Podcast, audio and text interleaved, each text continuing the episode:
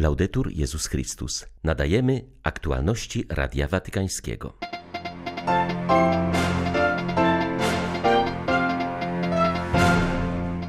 Wraz z telegramem wyrażającym solidarność oraz bliskość z cierpiącymi i ofiarami, papież przekazał na walkę z pandemią w Indiach 200 tysięcy dolarów.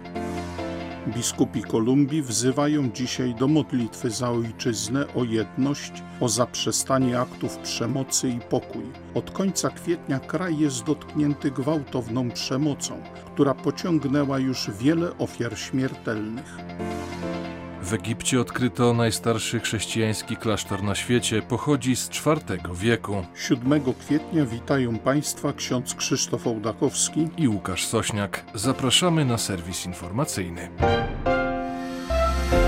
Przekazuje wszystkim mieszkańcom Indii wyrazy serdecznej solidarności i duchowej bliskości wraz z zapewnieniem o swoich modlitwach aby Bóg obdarzył uzdrowieniem i pocieszeniem wszystkich dotkniętych pandemią, napisał papież Franciszek w telegramie skierowanym do kardynała Oswalda Graciasa, arcybiskupa Bombaju i przewodniczącego konferencji biskupów katolickich Indii. Ojciec Święty kieruje swoje myśli przede wszystkim do chorych i ich rodzin, do tych, którzy się nimi opiekują, a zwłaszcza do osób, które opłakują stratę swoich bliskich. Zapewnia o swojej pamięci lekarzy, pielęgniarki pielęgniarzy, pracowników szpitali, kierowców karetek pogotowia oraz tych, którzy niestrudzenie pracują, aby odpowiedzieć na najpilniejsze potrzeby swoich braci sióstr.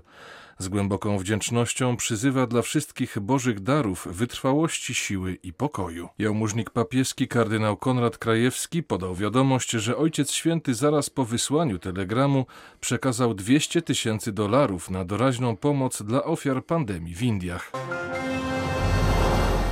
Tradycja szczepień inicjowanych przez papieży sięga 200 lat.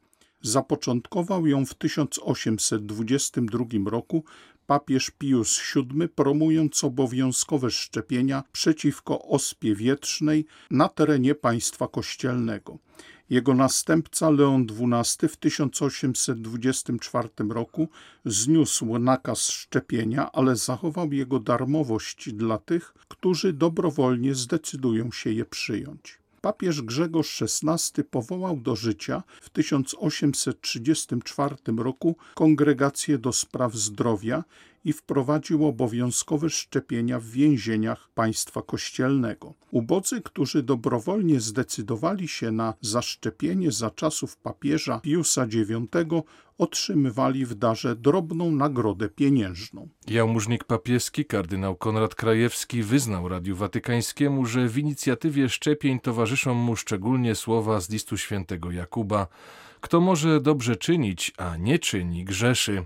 W tym duchu wyraża się również inicjatywa tzw. Tak szczepionki zawieszonej, która zostaje darowana pojedynczej osobie albo przekazana najbardziej cierpiącym regionom świata. W ten sposób pomyśleliśmy, że ci, którzy są zaszczepieni już, dlaczego by nie pomóc y, tym, którzy nie mają prawa być zaszczepieni? Ogłosiliśmy taką y, chęć pomocy poprzez y, Vacino Sospeso, czyli jakby darowaną szczepionkę. Od takich wpłat na konto Ojca Świętego od 5-10 euro po 5 tysięcy. Kardynał Krajewski przekazał informację, że jutro w audytorium Auli Pawła VI zostanie zaszczepionych kolejne 250 osób.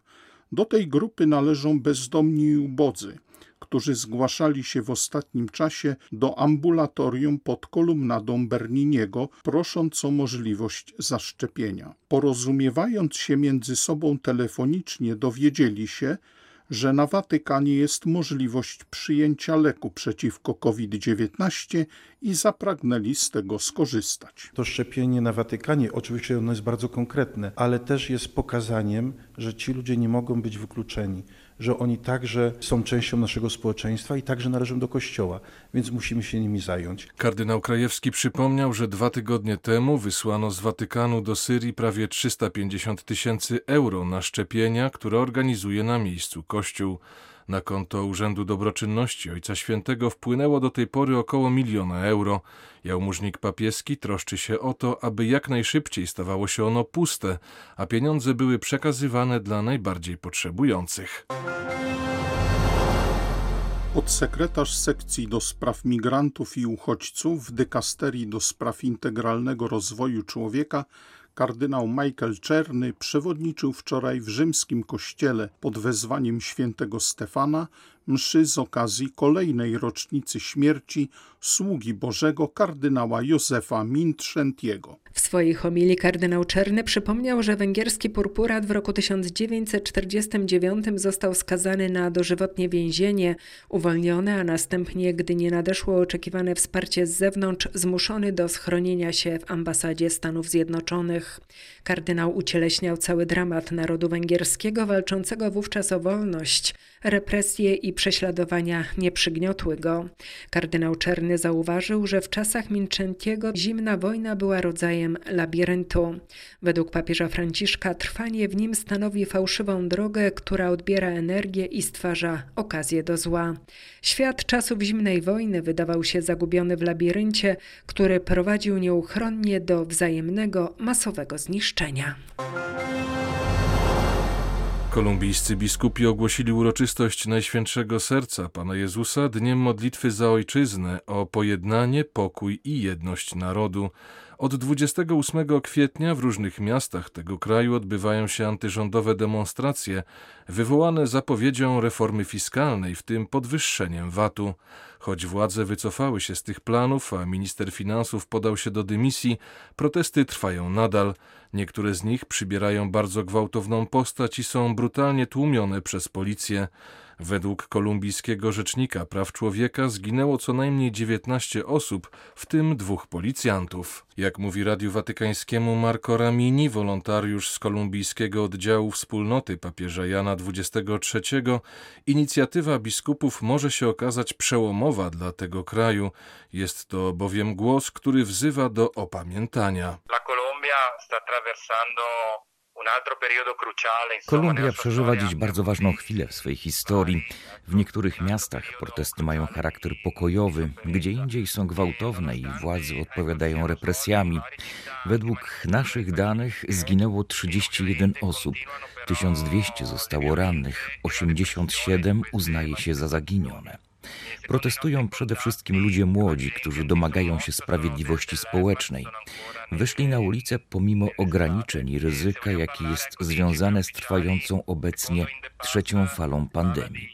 W tym kontekście bardzo ważny jest głos biskupów, który daje możliwość powstrzymania eskalacji przemocy. Ubolewają oni z powodu ofiar tych zajść, a zarazem jednoznacznie sprzeciwiają się zarówno naruszaniu praw człowieka, jak i aktom wandalizmu. Podkreślają, że to pokojowe protesty są rozwiązaniem, jeśli domagamy się spełnienia postulatów społecznych. A przemoc i naruszanie praw człowieka nigdy nie są rozwiązaniem, bo niosą śmierć i cierpienie.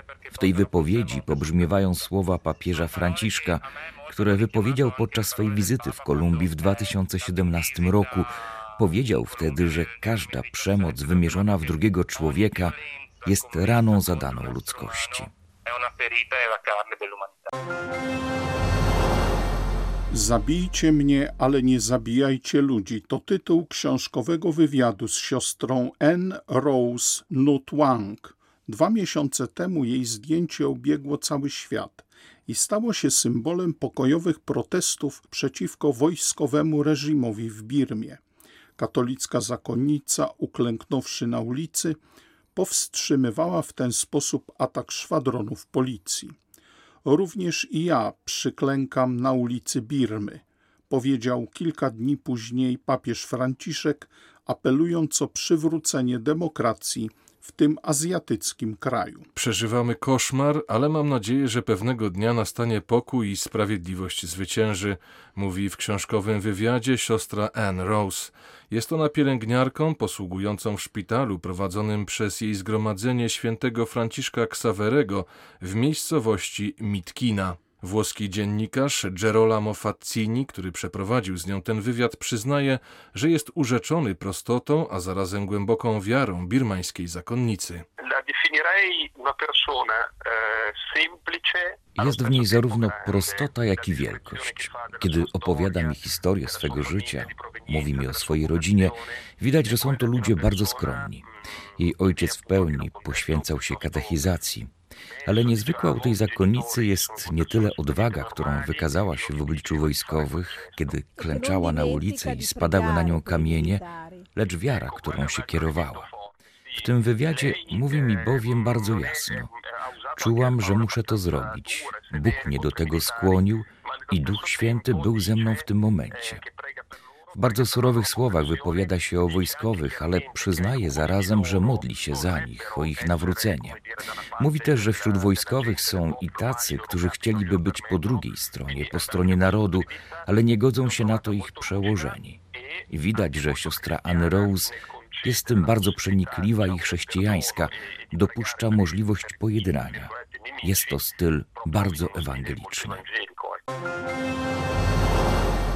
Biskupi europejscy wsparli inicjatywę Parlamentu Europejskiego, Rady Europy i Komisji Europejskiej, które od 9 maja będą wsłuchiwać się w głos obywateli i umożliwią im wypowiedzenie się na temat przyszłości kontynentu poprzez serię dyskusji i debat.